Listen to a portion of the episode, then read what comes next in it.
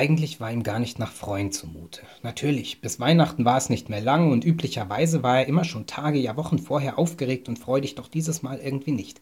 Sonst hatte er immer schon frühzeitig angefangen, sich selber, noch bevor der Adventskalender startete, einen Kalender zu malen, auf dem man die Tage abstreichen konnte. Noch 37 Tage bis Weihnachten, noch 36, noch 35 und so weiter. Jeden Morgen strich er dann üblicherweise einen Tag durch, dieses Jahr nicht. Nein, dieses Jahr nicht. Er hatte zwar auch dieses Jahr einen Adventskalender mit Schokolade, aber die schmeckte längst nicht so gut wie sonst. Gut, faul war er nicht, er hatte einiges probiert und sich aufgemacht, die Weihnachtsfreude zu suchen, die musste doch irgendwo zu finden sein. Als erstes hatte er sie gesucht, indem er jede Menge Lebkuchen gekauft und alles Ratzeputz aufgefuttert hatte. Und die Weihnachtsfreude hätte er dabei beinahe fast gefunden, aber dann bekam er Bauchschmerzen, weil es zu viel Zuckerkrams gewesen war und naja, das hielt nicht lange vor. Aufgeben wollte er deswegen noch lange nicht und ging in den Spielzeugladen und wollte alles anschauen. Seine Augen leuchteten und er konnte sein Glück kaum fassen angesichts der vielen Spielsachen, die dort zu finden und zu sehen waren. Und zum Glück hatte er sein Notizbuch dabei und begann zu notieren, was er alles haben wollte. Langer Wunschzettel, ferngesteuertes Auto in Rot, gleich beim Eingang, Lego-Dinosaurier-Set, bei den Lego-Sachen, Fußball, Basketball und so weiter. Zum Glück war das Notizbuch dick genug, um alle Wünsche darin aufzunehmen, und irgendwann merkte er aber, dass ihn das ziemlich anstrengte. Ganz schön anstrengend. Und er war müde geworden. Wieder zu Hause las er noch einmal die ganze Liste durch und da stand nun so viel, dass er sich gar nicht mehr an alles erinnerte. Was war mit Spielzeugkiste links in Gelb, links vom Eingang gemeint gewesen oder mit super tolles Kartenspielerregal oben? Keine Ahnung, keine Erinnerung und keine Weihnachtsfreude. Die musste doch irgendwo zu finden sein. Es hatte doch bislang jedes Jahr geklappt. Das müsste doch auch dieses Jahr klappen, oder etwa nicht? Zum ersten Mal kam ihm Zweifel und Sorgen. Was, wenn er sich einfach nicht würde freuen können? Wie sollte dann Weihnachten werden? Naja, an Aufgeben dachte er trotzdem nicht, also in den Keller.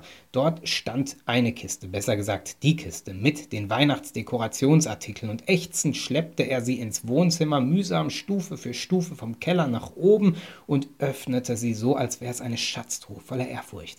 Darin lag in wildem Durcheinander jede Menge Dekorationsmaterial. Strohsterne, Weihnachtsengel, Christbaumkugeln, Kerzenständer, Lichterketten, Nussknacker, Papierservietten mit Schneemännern, Papiersterne, Pappsterne, Leuchtsterne, Wer hatte den ganzen Kitsch gekauft? Er erinnerte sich, das war er selber gewesen. Naja, weiter auspacken und fleißig dekorieren. Jedes Zimmer bekam dann nach und nach eine weihnachtliche Atmosphäre.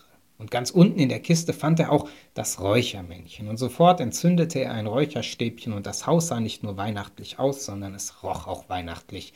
Und beinahe fühlte er die Weihnachtsstimmung. Es war spät geworden und er ging müde zu Bett und schlief ein. Am nächsten Morgen stellte sich dummerweise die Weihnachtsfreude nicht wieder ein. Noch nicht mal ein erneutes Räuchermännchen mit einem Räucherstäbchen half, nein, die Weihnachtsfreude war nicht zu finden.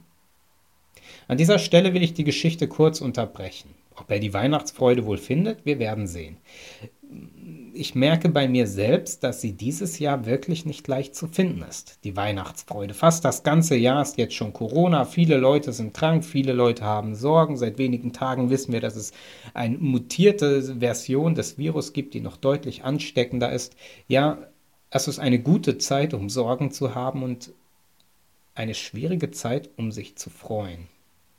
Manche Leute haben keine Arbeit mehr oder zu wenig und andere arbeiten viel zu viel. Manche sehnen sich nach Ruhe, andere sehnen sich endlich wieder nach Begegnung und Gemeinschaft. Ganz schön schwierig, diese Situation und ganz schön unfreudig. Kein Wunder, dass unser Freund in der Geschichte die Weihnachtsfreude nicht findet. Ich möchte kurz einen Predigtext vorlesen oder den Predigtext aus, aus dem Philippa-Brief, dem Brief, den Paulus an die Gemeinde in Philippi geschrieben hat. Da schreibt er, Kapitel 4, Freut euch im Herrn zu jeder Zeit. Noch einmal sage ich, freut euch. Eure Güte werde allen Menschen bekannt, der Herr ist nahe. Sorgt euch um nichts, sondern bringt in jeder Lage betend und flehend eure Bitten mit Dank vor Gott. Und der Friede Gottes, der alles Verstehen übersteigt, wird eure Herzen und eure Gedanken in Christus Jesus bewahren. Freut euch. Noch einmal sage ich, freut euch. Ein Brief, den Paulus an die Gemeinde in Philippi schreibt und das Besondere daran, Paulus, als er den Brief schrieb, war im Gefängnis und musste damit rechnen, schwer verurteilt zu werden. Also auch für ihn eine schwierige Situation und eine unfreudige Situation. Umso spannender ist, was er da schreibt, nämlich freut euch. Ich sag's nochmal, freut euch. Wenn man etwas wiederholt sagen muss oder sagt, dann, weil man es wirklich ernst meint, normalerweise. Freut euch, sagt er. Kann man das denn einfach so sagen, so befehlen? Das geht doch nicht auf Knopfdruck. Ich glaube, was Paulus hier sagt, das soll gar kein Befehl sein, sondern Paulus sagt den Menschen, freut euch. Auch wenn vieles schlecht und auch wenn vieles schwierig ist, freut euch. Warum? Paulus begründet das. Er sagt, weil ihr mit Jesus verbunden seid und weil Jesus kommt. Was bedeutet das nun wieder? Dass dann alles gut ist oder wie? Nein, ich glaube, was Paulus hier macht, ist ganz interessant. Er schaut nämlich hinter die Umstände. Er sagt, jetzt ist es gerade schwierig. Paulus ist im Gefängnis, Paulus muss mit Strafe rechnen, Paulus ist bedroht. Und er schaut hinter all das und sagt, hinter all dem gibt es doch Grund zur Freude, weil ich mit Jesus verbunden bin. Ganz tief in mir drin, ganz tief in sich drin weiß Paulus das. Und darin findet er Freude, nicht in den Umständen. Die sind, wie sie sind, und die sind manchmal ganz schön anstrengend und schwierig und schrecklich. Und doch findet Paulus dahinter Freude. So viel Freude, dass er sich vorstellen kann, dass andere Leute, Leute das auch finden können. Und deshalb fordert er die Menschen in Philippi auf, sich zu freuen. Das ist nicht leicht, weil man sich tatsächlich auf die Suche nach dem dahinter machen muss. Ein bisschen graben vielleicht. Noch einmal zurück in die Geschichte und schauen, wie sie ausging.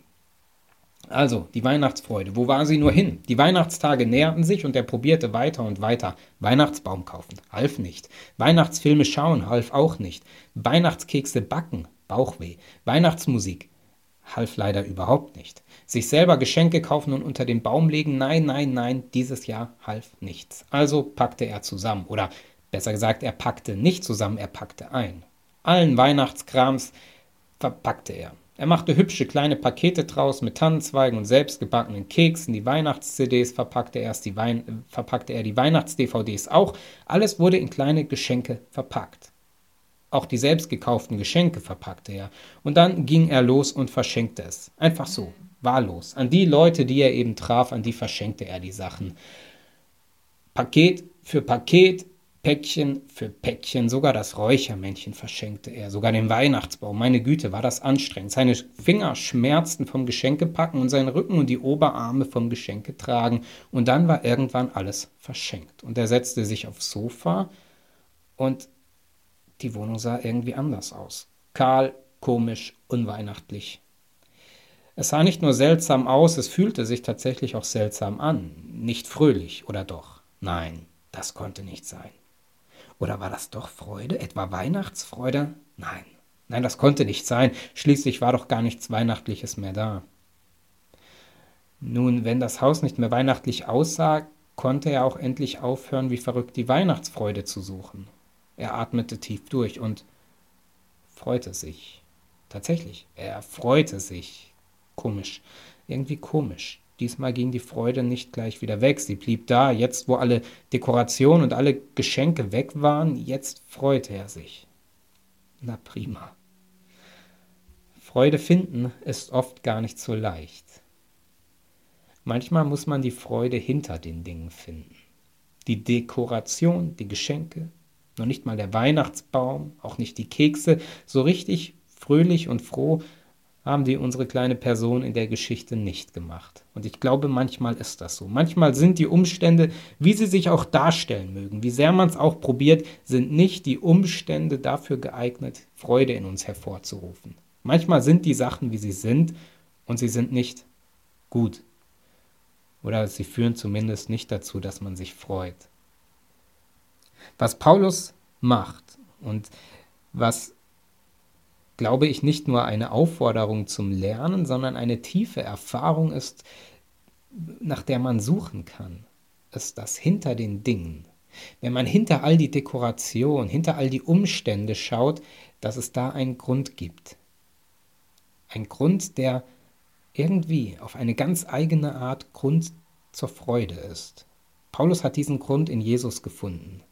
Dass er sagt, auch wenn die Umstände schlimm sind, auch wenn ich im Gefängnis bin, auch wenn ich mit Verurteilung rechnen muss, auch wenn ich von euch, liebe Gemeinde in Philippi, getrennt bin, ich freue mich. Weil es unter all dem, weil es hinter all dem einen Grund gibt, der mich trägt, der mich freuen lässt. Unsere kleine Person in der Geschichte hat alles Mögliche probiert und die Freude nicht gefunden. Und als dann sinnbildlich alles weggebracht wurde, verschenkt, entsorgt, raus, weg, da war nichts mehr da.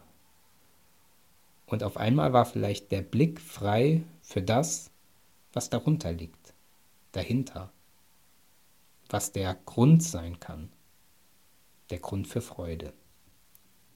Amen.